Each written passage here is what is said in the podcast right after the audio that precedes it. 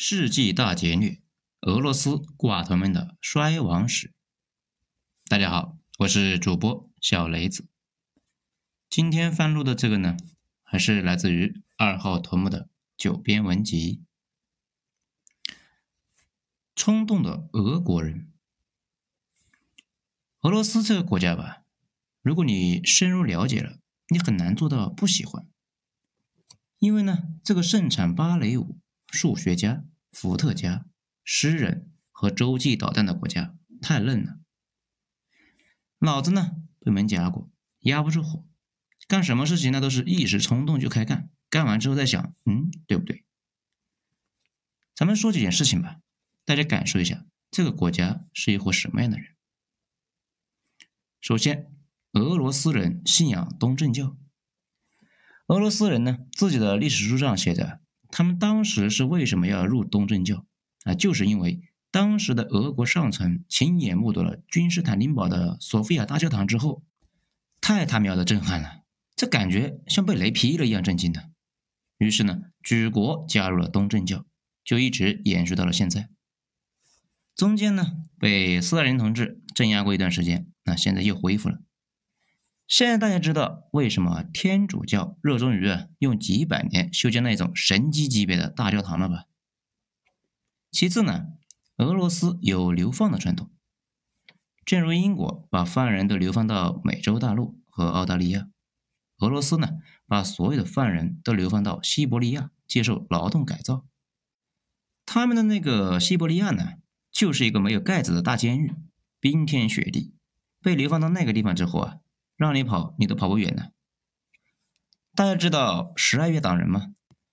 这应该是俄罗斯流放史上第三著名的一伙人。他们呢，那就非常俄罗斯，又二又充满了浪漫主义的气质。当初呢，一群年轻的俄国贵族军官跟着沙皇啊去打拿破仑。法国投降之后，俄军呢进入巴黎，青年军官们呢被巴黎给惊呆了呀，那真的像跟被雷劈了一样。就觉得哇，这法国太酷了，俄国太土，那以至于呢不能接受。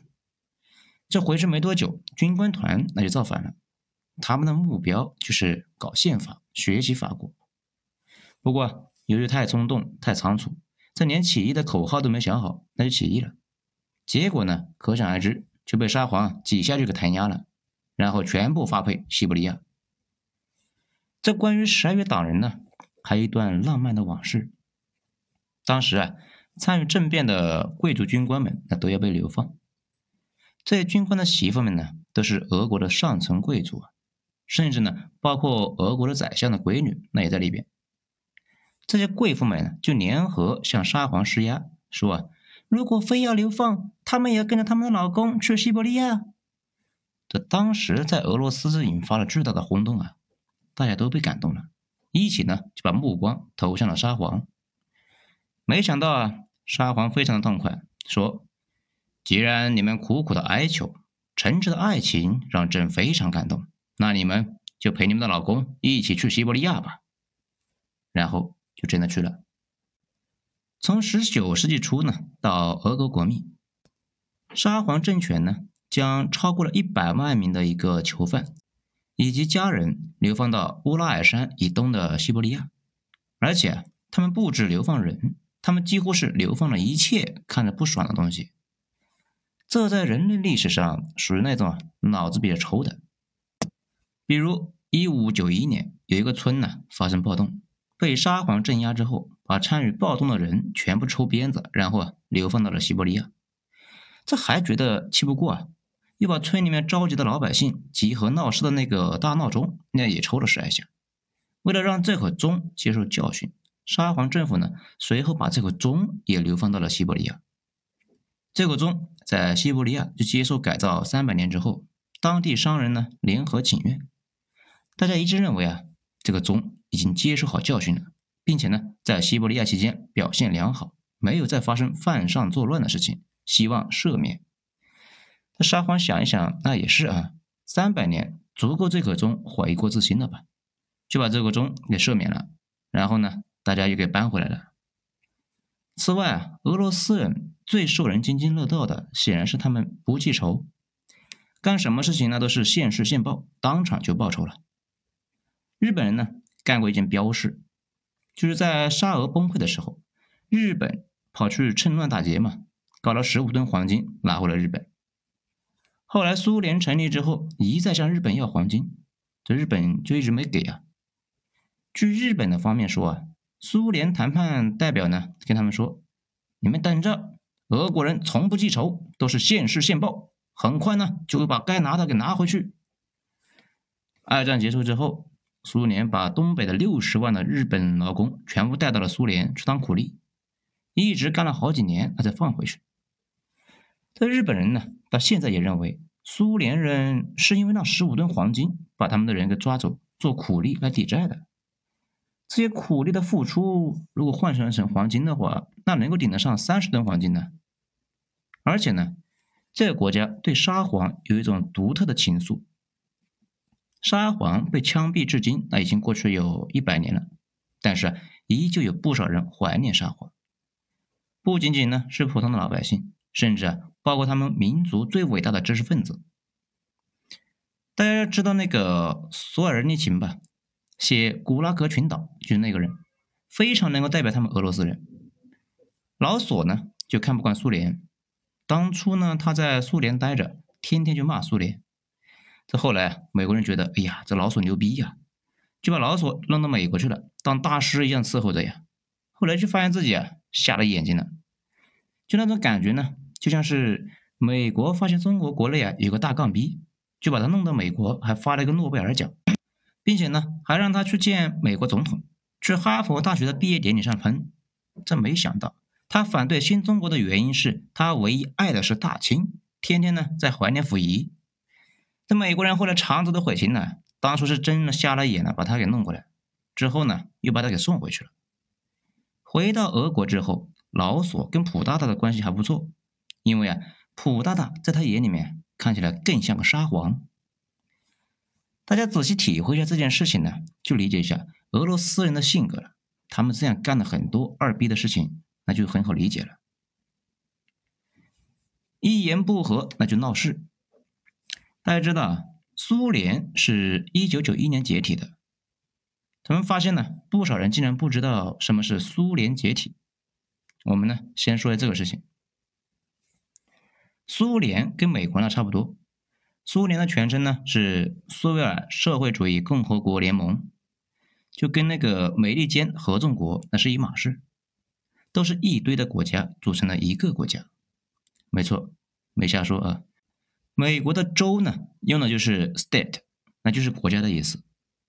有一点不一样的是呢，美国五十州有富州，那也有穷州啊，有白左横行的加州，还有呢神棍遍地的阿拉巴马州。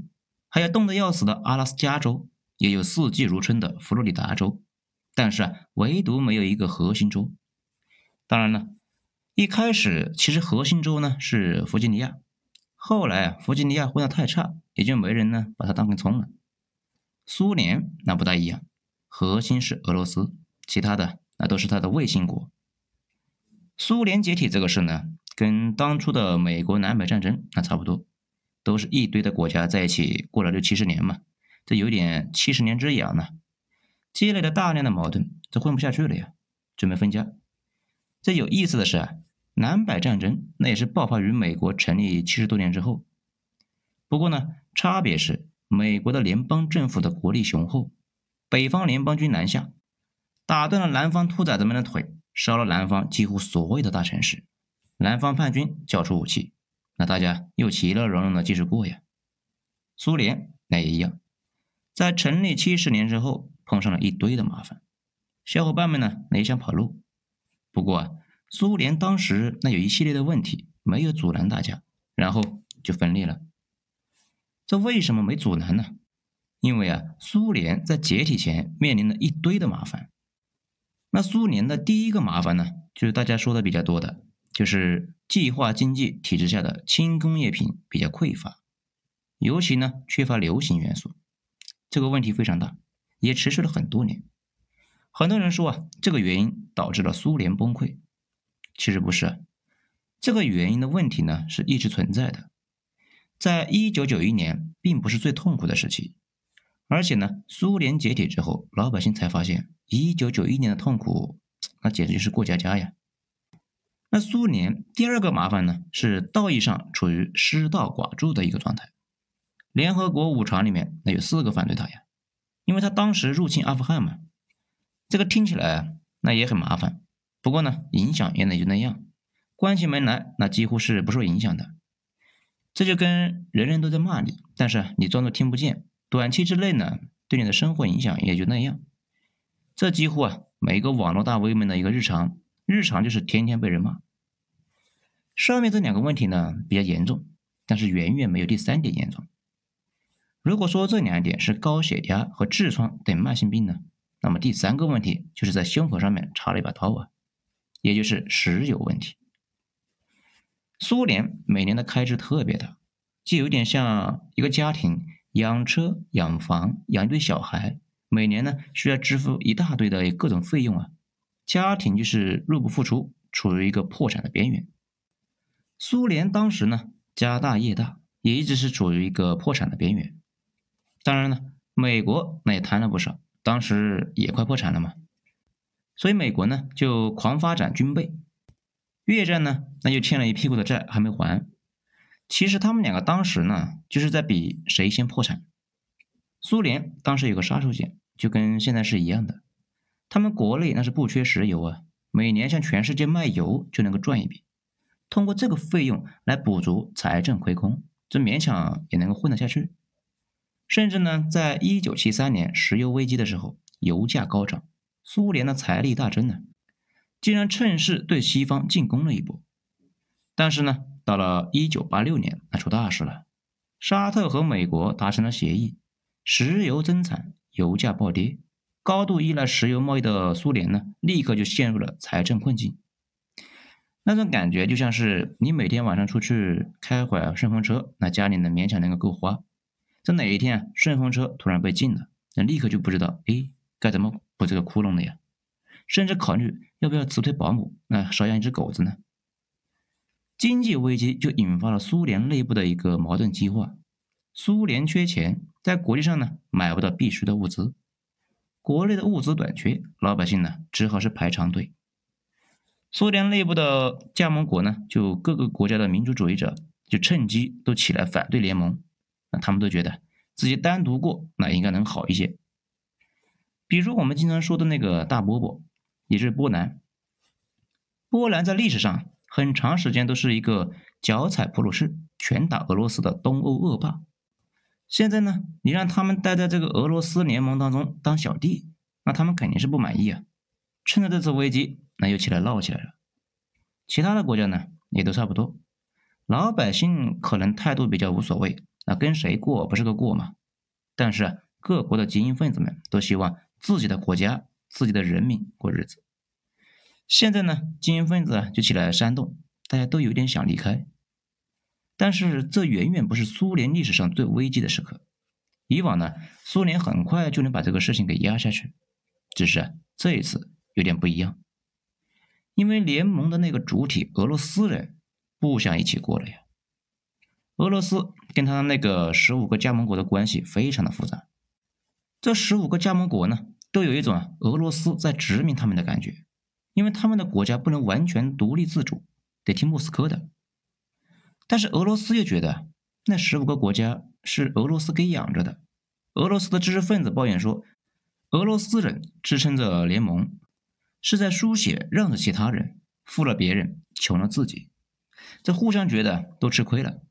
哼，看一下，这多么像两口子过日子呀！一吵架，陈芝麻烂谷子就翻出来了，互相呢就表示在对方身上浪费了青春呐。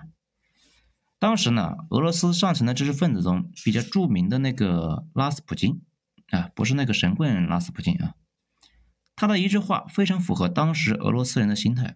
他说：“为了俄罗斯民主，可以失去一些边陲地区。”那他说的这个边陲地区呢，也就是那些加盟国。所以说吧，当时各个加盟国想独立这个事其实是个小事，俄罗斯想独立那才是大事啊。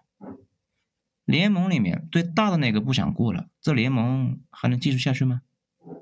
那个叶利钦就是俄罗斯民主主义者的代表人物。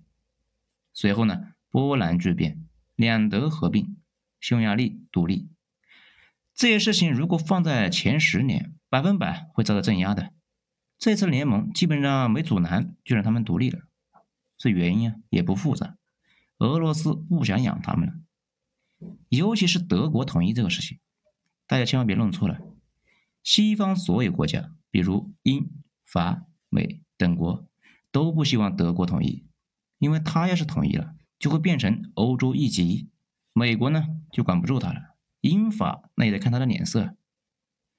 所以大家当时都在指望苏联来修理德国，但是苏联一言都没发，看着德国统一，反倒是呢把西方差点给气死。当时的法国总统就没忍住，当场就说：“苏联领导人到底收了多少马克？这为什么不出兵阻止一下德国统一呢？”这等着加盟国都跑了，俄罗斯啊也甩开其他人，自己也不单身了。随后就上演了那著名的一幕：俄罗斯的总统叶利钦。逼迫戈尔巴乔夫宣布苏联解体。当然了，我们呢这是一个比较粗浅的过了一遍这个流程，而且呢属于其中的一个面。具体的过程那复杂到了极点，甚至啊能够养活一堆专家。这碍于篇幅有限，所以呢咱们也只能讲到这个地步了。这里多说一句啊，美国前几年奥巴马时代又玩过一个联合沙特增产石油的操作，就是想压低油价，就干死俄罗斯。俄罗斯呢是由二十二个自治共和国组成的，所以呢也叫俄罗斯联邦。这理论上讲呢还可以解体一次，而且呢前几年美国为了一步到位，又制裁了俄罗斯六十多次，不过没起到什么作用，场景已经完全变了。纯种俄罗斯人那非常的抗压。至于星球大战计划什么的，糊弄小孩的，小朋友理解不了太复杂的东西。所以呢，才编了一个简单的逻辑，正儿八经的，没人会把那个玩意当回事的，大家听听那就得了。好了，这一章咱们到这里，下一章咱们接着继续。